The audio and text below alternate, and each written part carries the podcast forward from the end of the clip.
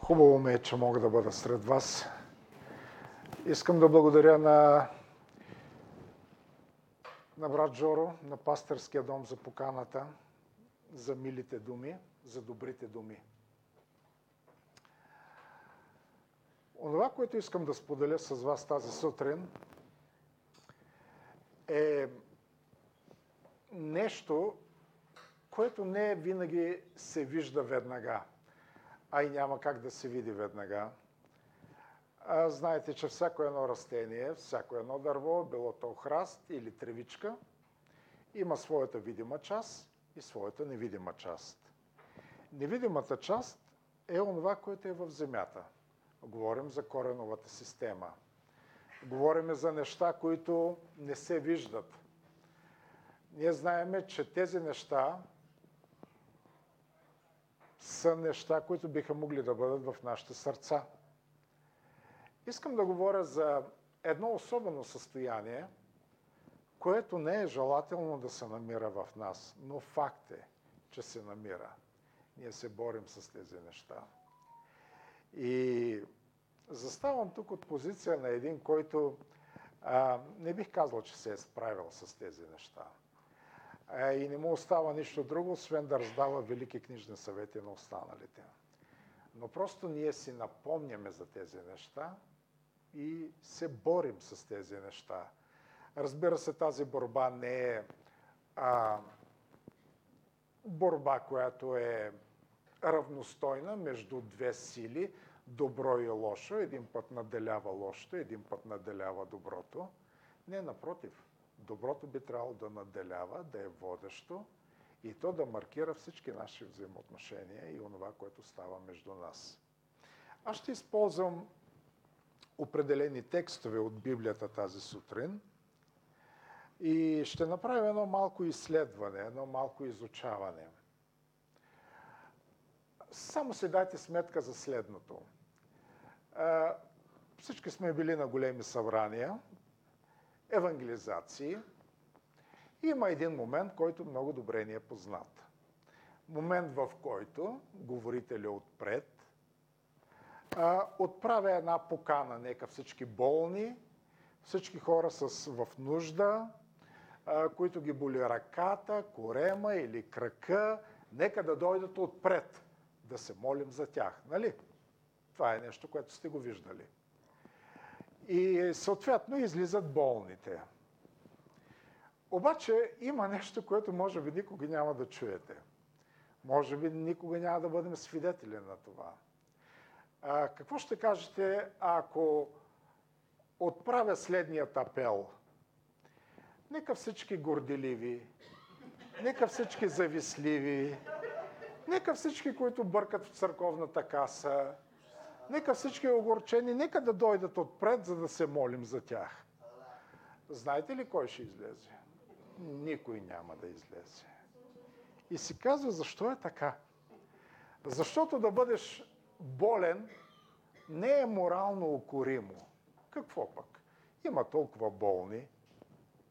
Но ако си завислив, ако бъркаш в касата, ако си огорчен, ако има непростителен дух, ако си завислив и да се афишираш като такъв и то всички да те видят, о Боже мой, това е неприемливо, как така? Нали? Това би ударило по моят авторитет. И вече се досещате на къде ще бъде нашия разговор и в каква ще бъде насока ще бъдат нашите размисли. А,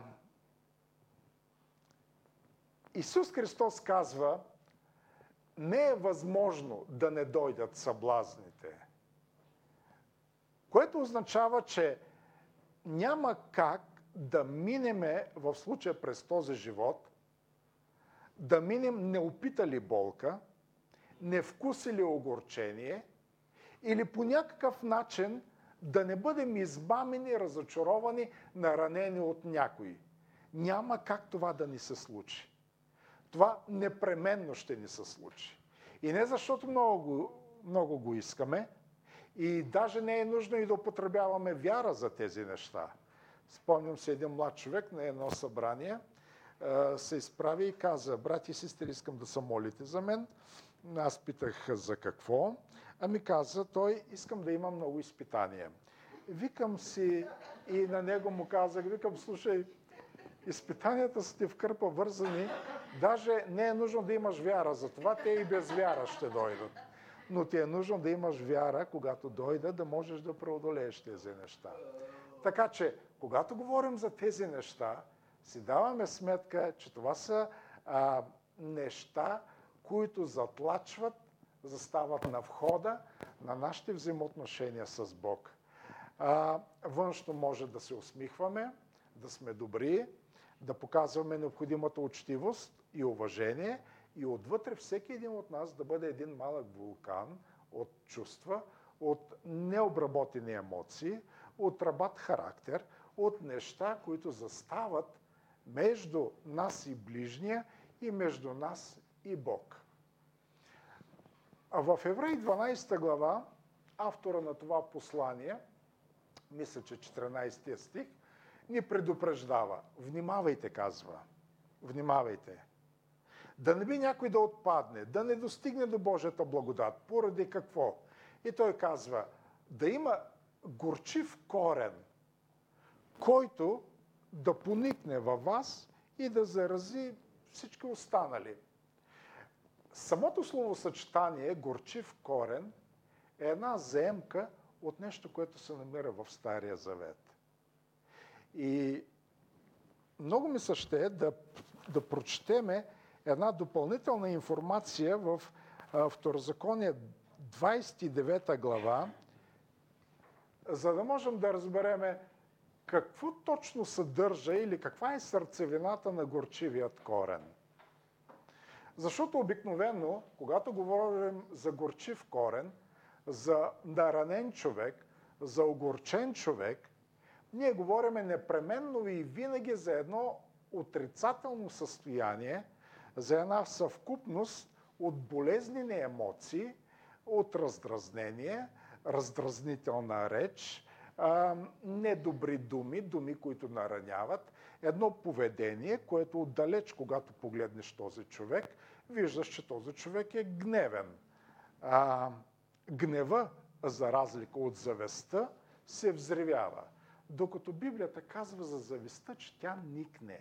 Тя може да бъде като едно нежно растение, което в началото го поливаш, си мислиш, че това ще бъде страхотно дръвче, хращче, ще даде страхотен плод, а не разбираш кога то растейки обзема цялата почва и пуска едни корени навътре и надълбоко. Това е завестта. Яростта се взревява. Гневният човек го разбираш веднага. В тази част от Божието Слово намираме следното интересно нещо за горчивият корен. И там се казва следното.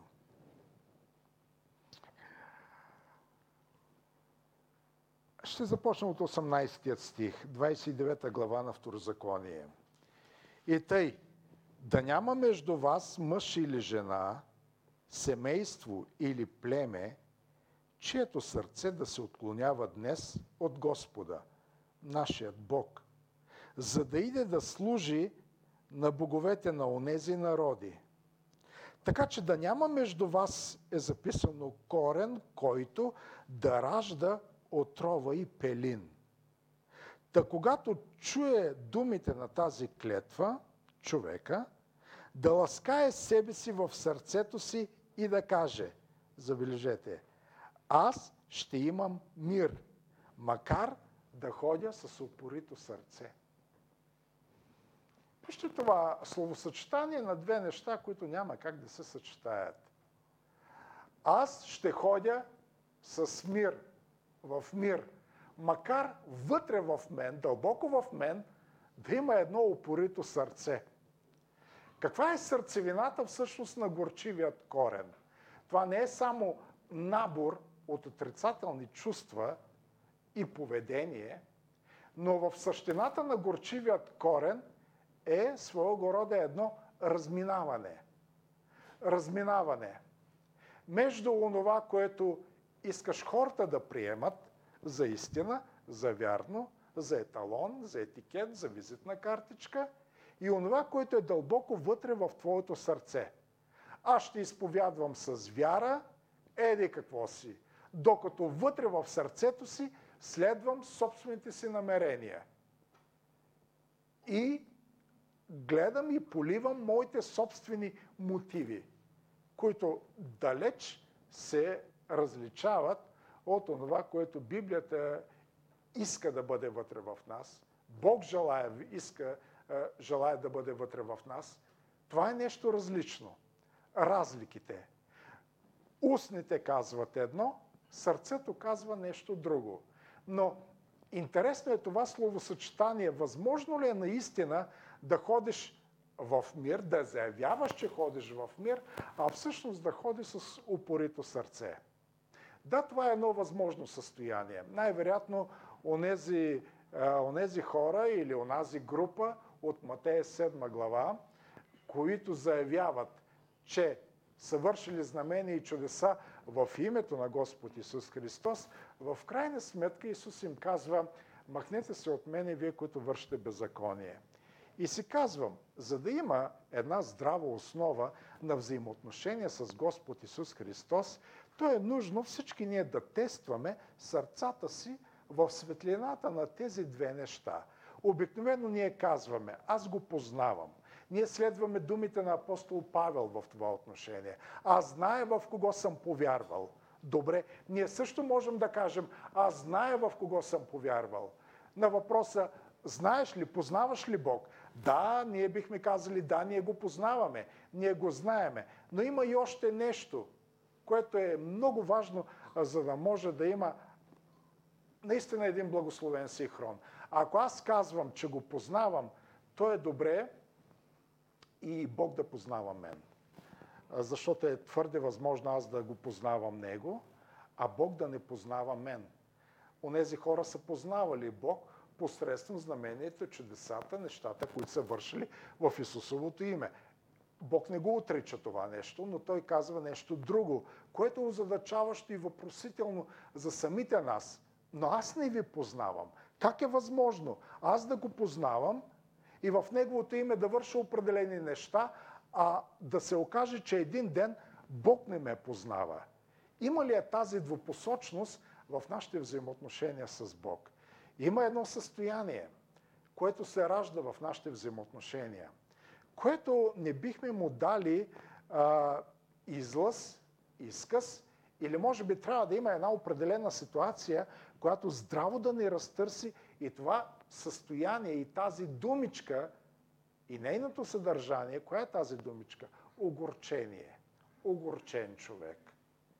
Може би това е, това е раната, това е язвата, това е състоянието, което най-често ни спохожда в нашите взаимоотношения. Ние можем да бъдем разочаровани от човек, но ние можем да бъдем разочаровани и от Бог.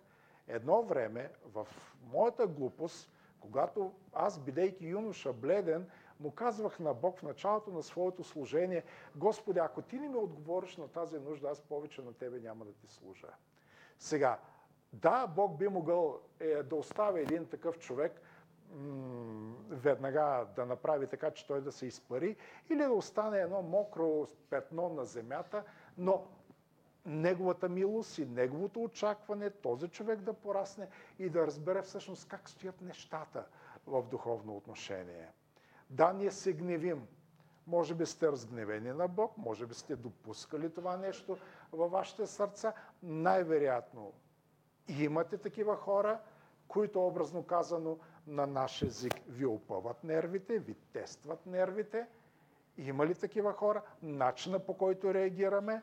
Да, аз знам начина по който съм реагирал, начин с който не се гордее, но когато говорим откровенно за тези неща, ние позволяваме достатъчно да се доближим близко един до друг, за да можем да видим тези несъвършенства. И в контекста на това виждане и разбиране на тези несъвършенства, ние да разберем, че имаме нужда един от друг. Въпросът, който от известно време се задавам, как мога да имам?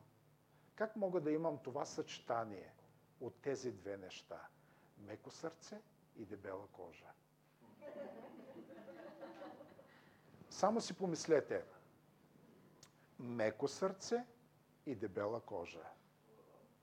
Меко сърце, което да пропуска отвътре навън съчувствителност, разбиране, възможност за приемане на дадения човек, да покажеш милост, да помогнеш и дебела кожа, която да може отвън навътре да устоява на стрели, на хъпливи подмятания, на това, което каза онзи или си помислил а, а, човека от среща, няма значение.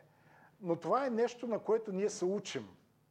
Защото, образно казано, има много хора, които приличат на игленик, на таралеж. Те са набодени с стрелички. Понякога казваме, Господи, защо ми е толкова тежък моят кръст? А причината е, че в неразумното си поведение или обхода ние поемаме върху себе си товар по-голям от онзи, който Бог е възнамерявал ние да носим. И това носене да бъде част от нашето обучение. Целта на това говорене е по един начин то да допренесе за нашето вътрешно изцеление и за нашето вътрешно възстановяване. Защото ние не можем да направим стъпка един към друг, ако ние се криеме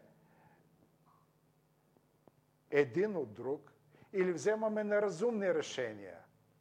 Една жена, разочарована от поредната връзка, в началото на своята вяра, тя ми каза следното. Емо, взела съм решение. Какво е, викаме то? Тя ми казва, никога повече няма да обичам. Вика ми, това решение е безумно. Не можеш да вземеш такова решение. Обикновено жената нараняване от много мъже, тя, нали, склонно за обобщаване. Всички мъже са такива. И обратното. Мъжът наранен от много жени, да, всички жени са такива. И аз вземам решение да не обичам. Или винаги да държа на разстояние. Вижте, не е възможно да преведем в действие това решение. Обикновено нараненият човек слага една преграда и не допуска човек до себе си, смятайки, че по този начин ще бъде опазен. Но аз отново се връщам на рецептата, на това, което споменах. Да имаме меко сърце и дебела кожа. Ние се учиме на тази, в случая значи пропускливост, за която споменах отвън навътре и отвън навътре. Отвътре навън и обратното. За да можем наистина да бъдем хора, каквито Бог не иска. А, спомням си доста случаи в началото, в които по-скоро смятах, че е добре да дам израз на моят яд, на моето негодование. Наскърбяла съм, да, и мен са ме наскърбявали. И думите, които много пъти съм ги чел, най-вероятно и вие, започнах да ги разбирам по един различен начин. И формата на предизвикателство, която е вплетена в тях. Кои са тези думи? Не се изморявайте да вършите добро. Има ли нещо изморително в това да вършите зло? Не. Да вършите зло е като да сте паднали от 12-ти етаж и докато падате да полагате допълнително усилие да паднете по-бързо. Няма смисъл, няма нужда. Така и така отивате надолу. Но не се изморявайте да вършите добро. Скъпи мои, кое е изморителното на доброто? Изморителното на доброто е, че не винаги получавате адекватна оценка за това, което сте направили. Абе, вие му давате на човека злато, той ви дава слама. Вие пак му давате злато, той пак ви дава слама. Вие пак му давате злато, той ви дава слама. И така ви се иска да свалите нивото и ако ви дава слама, да му върнете две бали повече. Нали? Просто да си върнете. И си казвате, кому е нужно да ги показвам тези неща, да ги казвам тези неща, да давам тези неща. Било то думи на насърчение или материални средства, когато усрещната страна не разбира – има из, изморително е да вършиш добро. И въпреки всичко Библията ни призовава именно в тази посока. Не се изморявайте. В смисъл, умората идва, когато непременно очакваш да ти бъде въздадено или веднага да бъдеш възнаграден за доброто, което си направил – скъпи мой, не дейте да го очаквате. Свалете този товар от вас. Оставете на Бог да реша, ако рече да ви въздаде сега или един ден горе, нека Той да вземе решение. Но вие самите разтоварете сърцата си от това очакване. Това очакване, което го имаше в мен, беше очакване, което по моите оценки беше справедливо да го имам. Да, нормално е да го имам след като съм показал това или съм дал онова. И когато не го получа по начина, по който искам, да, това ме измъчва, това ме изнервя, изкарва ме извън равновесие. До момента, в който си казваш, спри, да очакваш. Ако Бог рече да покаже милост, да те възнагради веднага, нека да го направи Бог. Ако рече да въздаде един ден и със сигурност това ще бъде въздадено на всеки един от нас един ден, добре, нека това да бъде горе. Но когато вземем решение за това, наистина ние сваляме един голям товар от себе си. Когато се спрях на тези думи, идеята е да се подчертае това разминаване между това, което казва Господ и между това, което е вътре в нас. Ние говорим често на различни езици с Бог.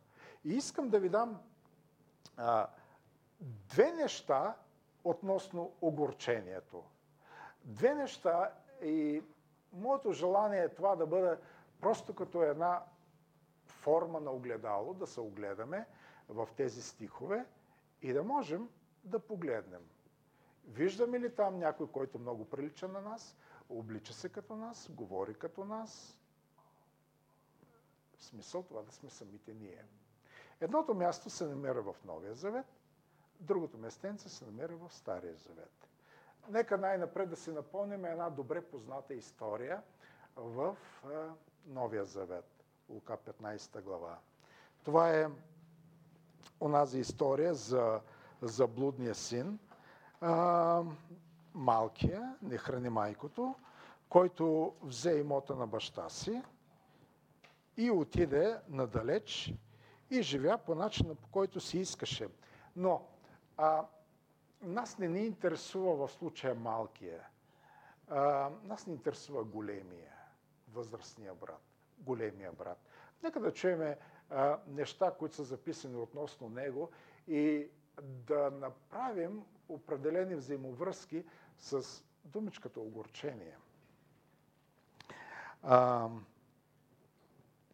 Лука 15 глава от 25 стих надолу. А по-големият му син беше на нивата и като си идеше и се приближи до къщата, чу песни и хора. И повика един от слугите си и попита какво е това. А той му каза, дойде си брат ти и баща ти закла огоеното теле, защото го прие здрав. И той се разсърди и не искаше да влезе, а баща му излезе и го молеше. А той в отговор рече на баща си, ето толкова години ти работя. И никога не съм пристъпил никоя твоя заповед, но пак на мене дори яре не си дал някога да се повеселя с приятелите си. А щом си дойде този твой син, който изпояде имотът ти с блудниците, за него си заклал огоеното теле.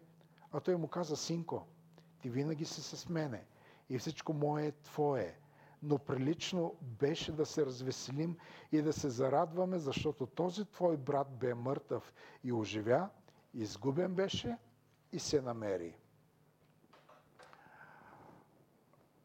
Къде виждаме огорчението ти в този случай? Къде е огорчението и под каква форма то съществува? А, добре, по-скоро ще видим и още нещо – огорчение, което се натрупва с течение на времето. Външно имаме всички белези на един посветен живот. Това е човек, който никога не е излизал от дома на баща си. Това е човек, който никога не е щупвал на две думата на баща си. Той винаги е изпълнявал неговите заповеди. Този човек не е като малкия, онзи, който отиде, взе, направи това и онова, трето и четвърто. Той винаги е бил в дома на баща си, винаги е изпълнявал бащина за ръка. И въпреки всичко, дълбоко в него, в течение на времето се е натрупвало нещо. И това нещо намира излаз, израз само в конкретна ситуация, която идва и раздрусва дадения човек. Ако имате една чаша вода, която е напълнена с сладка вода, вода, която е посладена с захар, да речем, и внезапно се раздруса тази чаша, каква вода мислите, че ще се излее? Сладка. Нали? Нашите сърца, когато биват раздрусани, това, което е вътре в тях, е това, което се излива. И тази вода не винаги може да бъде сладка. Може да бъде именно това, което дълго време се събирал. Даже огорченият човек си мисли, че дори и Бог го е ощетил по отношение на неща, които той би трябвало да има, а няма, а ги има друг. И си казваш, защо в този живот огоеното теле винаги е за някой друг? Нали? Винаги е за някой друг. А така искам това огоено теле да бъде за мен. Аз да бъда този човек. Защо не съм рус? Защо не съм висок? Защо не съм с сини очи? Защо винаги някой друг?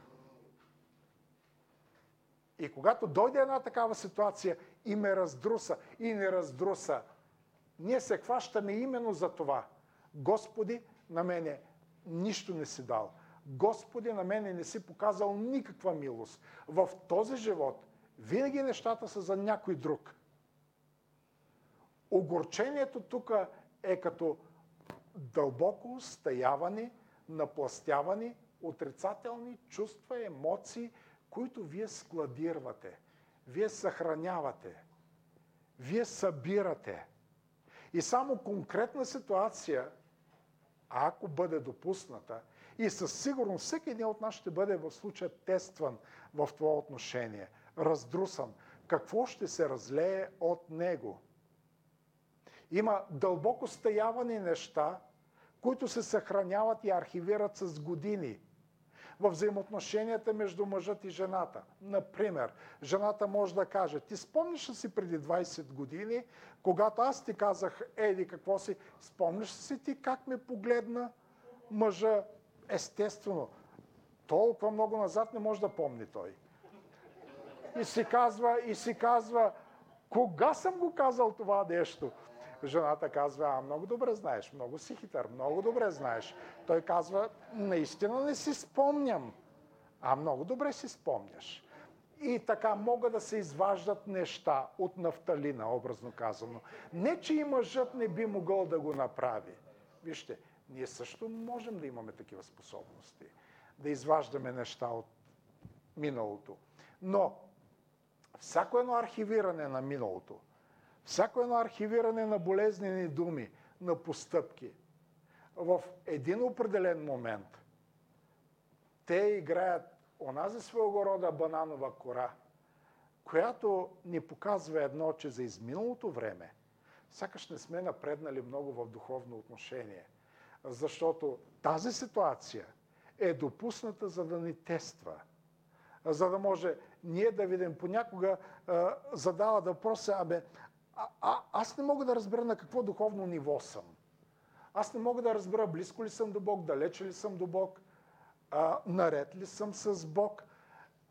Еди, едно от най-важните неща и същевременно нежелани неща, което може да ни тества, е именно нашата реакция по отношение на тези рабати неща, които са части от нашите характери. Ние имаме отговорност, скъпи мои, да обработваме нашите характери. Нека да разграничим така нещата. Ако имате люта завист, да речем. Да, аз разбирам едни скъпи напористи вярващи, които веднага биха, биха формулирали и окачествили тази завист като дух на завист. Съответно, съответно духът се гони и след това имаме о чудо. В смисъл, вие се напъвате да завиждате и не можете. Оказва се, че не можете да завиждате, защото съответният дух е изгонен. По този начин нека да ми изгонят и завистта, да ми изгонят а, и непростителността, да ми изгонят и удумването. И в един момент аз се опитвам да завиждам, опитвам се да удумвам, но не ми се отдава, просто не мога. И по един начин аз сяка съм неприемлив за тази земя. Аз съм направо за небето. Защо? Защото просто вече скърцам от святост. Това е. Трябва да ходя, трябва да ходя горе. Наистина ли така става? Наистина ли така става? Гоним си тези неща и имаме на лице едни изрядни характери. Добре, къде остава това, което Библията нарича отговорност? Дай сметка за настойничеството си. Имаш един характер, който ти е в случая даден, е поверен. И ти имаш отговорността като добър настойник да подрязваш, да обработваш ръбестите страни на твоят характер. Но понякога виждаме отговорността да подрязваме характера на другия. Не, става дума за твоят характер.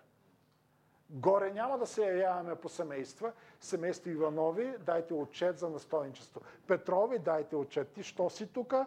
Пита, да речем, Бог дадения мъж, ами защото жена ми каза да съм тука. не, то няма да бъде така един ден горе.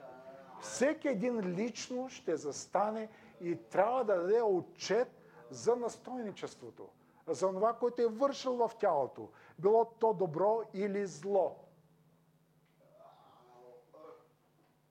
какво става? Виждаме как, че е много лесно в някои отношения да избереме да вярваме в неща, да прилагаме неща, чрез които на практика ние не постигаме резултати, като това, за което споменах. Нали? Да изгониш това или да изгониш онова.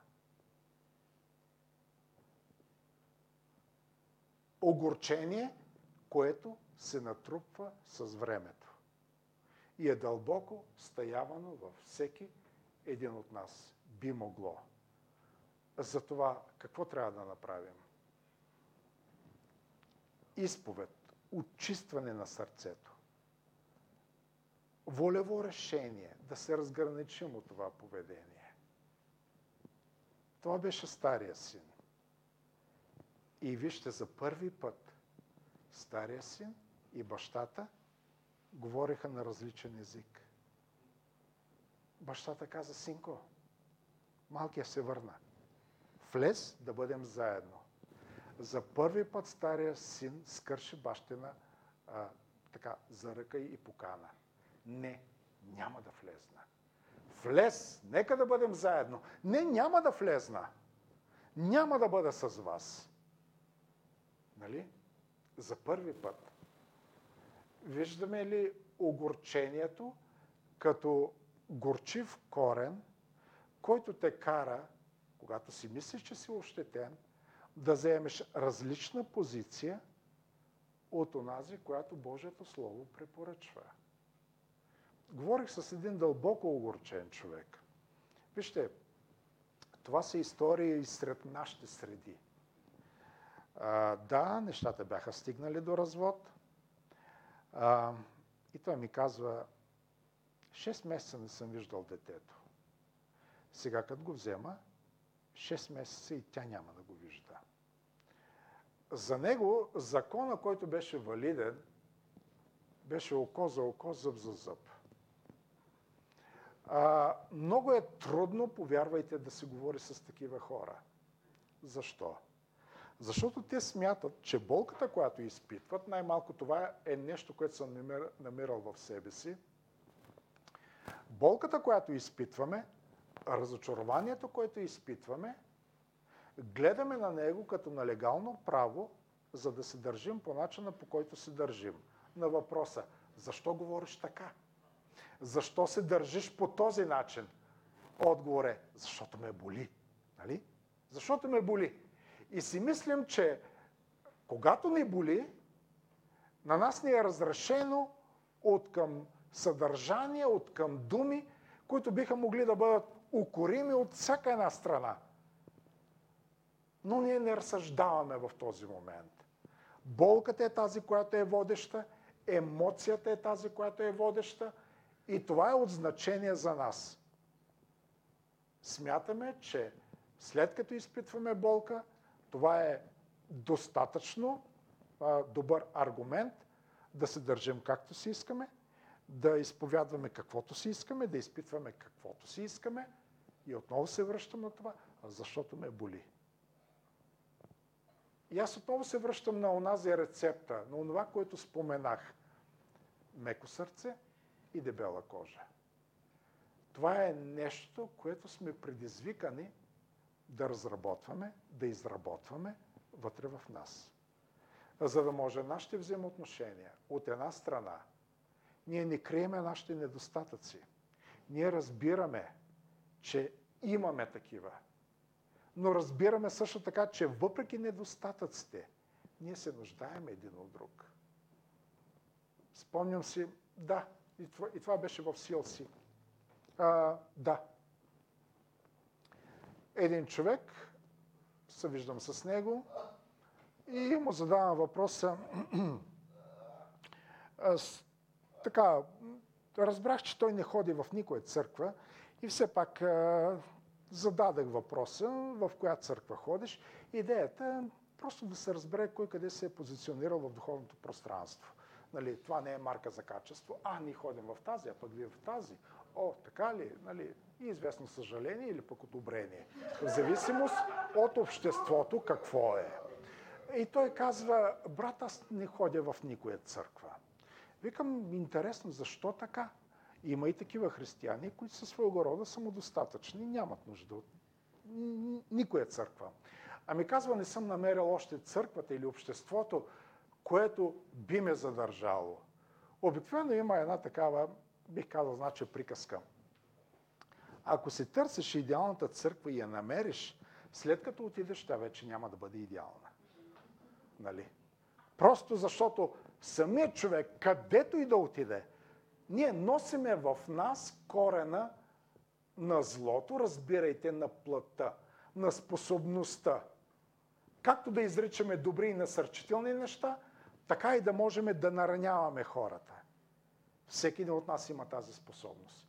И заедно сега си учиме как да контролираме едното и да даваме изказ, излаз и на другото в нашите взаимоотношения, на доброто.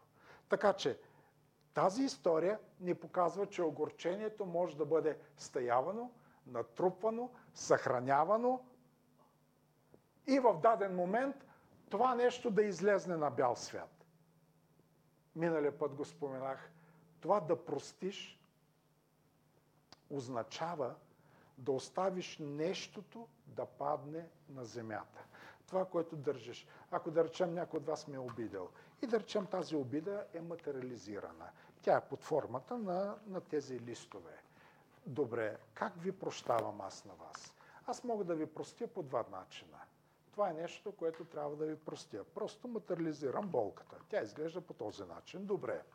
А, аз се обръщам към теб и те казвам, аз ще ти простя. Ей, това нещо ще го простя. Обаче това нещо си го прибирам в джоба. Слагам си го тук. Мирно, тихо, година, две, три. Но в един момент се оказва така, че ти ме настъпваш. Болезнено по пръста. И аз, за да мога да ти напомня, що за стока си, изваждам, изваждам това нещо, изваждам това нещо и ти напомням. Това спомняш ли си? Спомняш ли си го? Това не е начин да простя. Това не е начин да простим. Ако трябва да простим, или поне малко от малко да се опитаме по начина, по който Бог работи с нас, това е да оставя, образно казано, нещото да падне на земята. В смисъл, оставам го това нещо. Библията казва, че Бог е забравил нашите грехове. Отдалечил ги е колкото изток от запад. Забравил какво означава, че ако рече да си ги спомни, не може да си ги спомни. Не. Означава, че когато се грешим, или най-малко в съдния ден, това, което ни е простил, Бог няма да се наведе да бръкне и отново да го извади и отново да ни го размаха. Защото то вече е останало някъде назад и то не играе роля или не играе спънка, няма, няма естеството на пречка в моите взаимоотношения между мен и Бог. Но ние, за съжаление, не прощаваме по този начин. Ние съхраняваме тези неща. Обидата от онзи, добре, тя е номер едно, обидата от в дъното брата, тя е 2, 3, 4, 5. Всички тези неща ги съхраняваме. Докато ги съхраняваме тези неща, скъпи мои, няма да има ефективно изцеление. Защото всеки път, поради слабостта на характерите ни, ние ще бъдем изкушени да ги изкараме тези неща. В момента, в който ги изкараме, сладко удовлетворение ще се разлее по нашето естество. Сега, а, а, има едни думи, които се приписват а, а, на краля Слънце. Че най-сладкият мирис има тялото на мъртвия враг. Нали? То миришало най-сладко. Сега, ако ние изкарваме тези неща отново и отново, няма да има изцеление за нас. За момент сякаш вкусваме една победа – че ние сме успели да напомниме на онзи човек, що за човек е. Но ние самите не разбираме, че с това нищо не постигаме. И по-скоро трябва да се разделим с тези неща. Коя е другата история, в която виждаме а, една друга характеристика на огорчението? Тя се намира в Стария Завет. Това е, това е книгата а, Йов. А, извинявайте, Йона. Вижте Иона, четвъртата глава.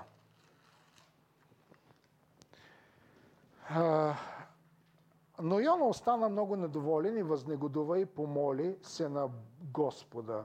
О, Господи, не казвах ли това още когато бях в отечеството си? Ето защо избягах в Тарсис. Знаех, че си Бог, жалостив и милосърден – дълго търпелив и много милости, в който се разкаива за злото. Сега, Господи, вземи живота ми, защото за мен е по-добре да умра, отколкото да живея. А Господ рече, добре ли правиш, като негодуваш? Тогава Йона излезна от града и седна на източната страна на града, където се направи колиба, под която седеше на сянка, докато види какво ще стане с града. И Господ Бог определи да израсте една тиква, която се издигна над Иона, за да бъде сянка над главата му и да го избави от огорчението. И Иона се зарадва твърде много за тиквата. А когато се зазори на сутринта, Бог определи един червей, който порази тиквата и тя изсъхна. И щом изгря слънцето, Бог определи горещ източен вятър и слънцето припичаше върху главата на Йона, така че той примираше и поиска за себе си да умре, като казваше, по-добре ми е да умра, отколкото да живея. А Бог рече на Йона, добре ли правиш, като негодуваш за тиквата? И Йона каза, добре правя, като негодувам, дори до смърт. Тогава Господ му каза, ти пожали тиквата, за която не си се трудил като нито си е направил да расте, нито да се роди в една нощ и в една нощ да загине. Аз не трябваше да пожаля онзи голям град Ниневия, в който има повече от 120 хиляди души, които не умеят да различават дясната си ръка от лявата, а също и многото добитък? Какво намираме за огорчението тук? Какво виждате? Виждаме, че огорчението е въпрос на решение. Нали? Много е просто. Добре ли ти е да негодуваш? Да, добре ми е така. Наистина ли е добре? Да, добре ми е така. Добре ми е да негодувам. Има, има нещо неразбираемо в това. Ние избираме неща, които същевременно осъзнаваме, че те ни нараняват. Но сякаш по един неведом начин ние виждаме изключителни ползи от това да негодуваме. И понякога да негодуваме срещу самият Бог. О Боже, ти си бил жалостив и милостив.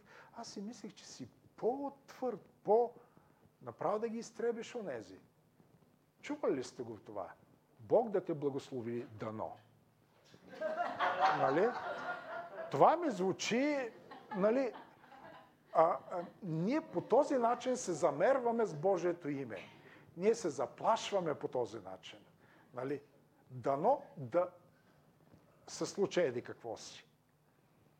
Но тук за мен огорчението е въпрос на решение, което аз и ти можем да вземем. Вижте, да бъда огорчен, това от Божия гледна точка е нещо неприемливо. Но от моя гледна точка това е оправдано в сянката на тиквата. Какво означава днешния християнин да живее в сянката на тиквата? Да жалиш сянката на тиквата, а да не си дава сметка за състоянието, в което се намираш.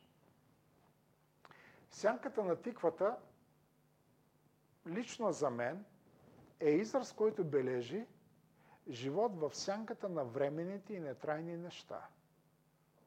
Живот в сянката на емоции, чувства, които биха могли да бъдат морално укорими. Но ти смяташ, че имаш право да ги изпитваш и да ги преживяваш. Всички тези неща, заедно събрани, биха могли да бъдат един обобщен израз на това интересно словосъчетание живот в сянката на тиквата или живот в сянката на временните неща. Докато стоиш в тази сянка, най-вероятно ти и Бог ще говорите на различни езици.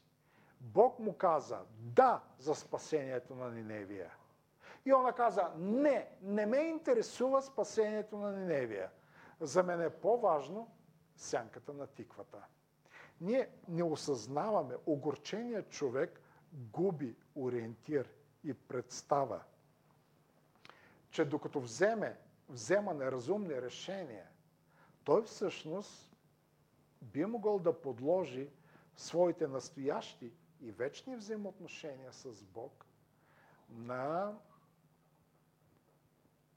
един обрат, който не просто да му коства благоденствие и благополучието в земния живот, но просто да се размине с вечността, с Бог.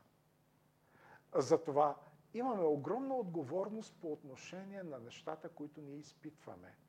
В началото си говорихме за характера и Жоро спомена за дарбата, за избора между двете, за предишният пастир, че той е споменал, че повече би избрал, би избрал характера, отколкото дарбата. Да, и аз си мисля, че има, има, има много голям смисъл в този избор, защото дарбата, образно казано, без да омалуважавам значението на дарбите, дарбата може да напълни зала на земята, но характер ще напълни небето.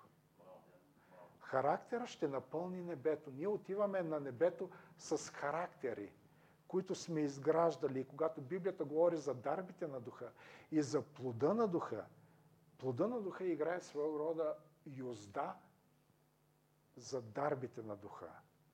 И когато искам да падне огън от небето, за да ги изтреби онези, или онзи, или всички, кое ми липсва – Нещо, което е част от плода на духа. Любов, милосърдие, за да мога да разбирам естеството, същината на Исусовите думи, че Той не е дошъл да погуби, а е дошъл да спаси.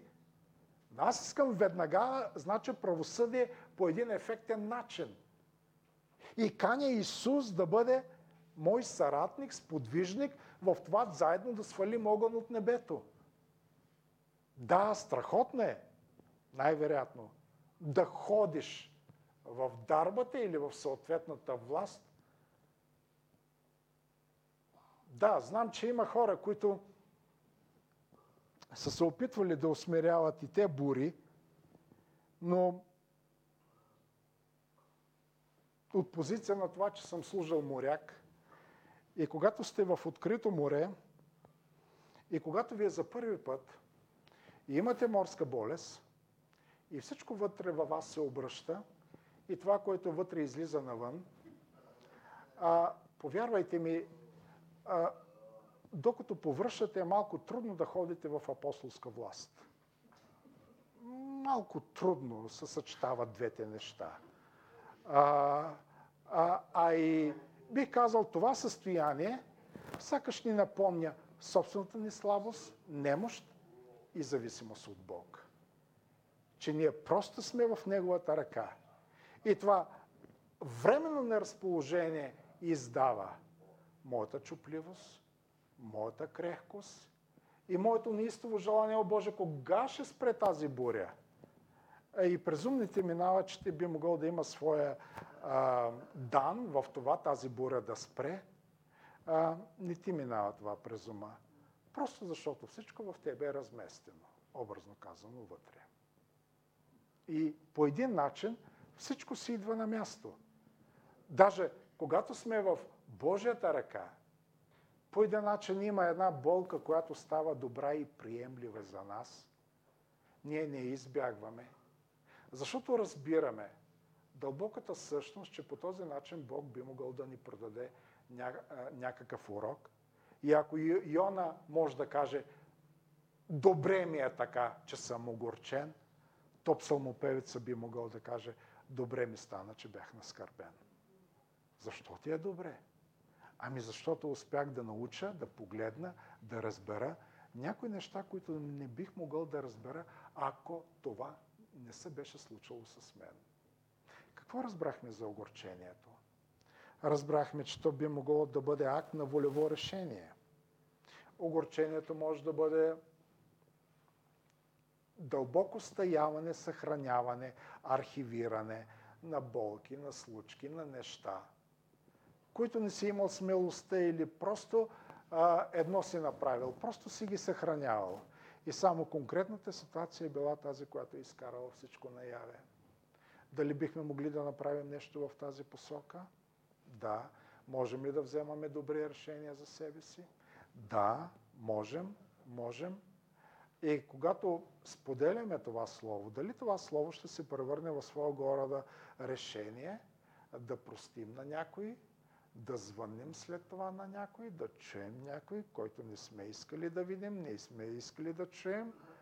Дали това ще сложи отпечатък върху нашите решения за напред. Не, че няма да се проваляме отново, но възможността да се изправим бързо е много по-голяма.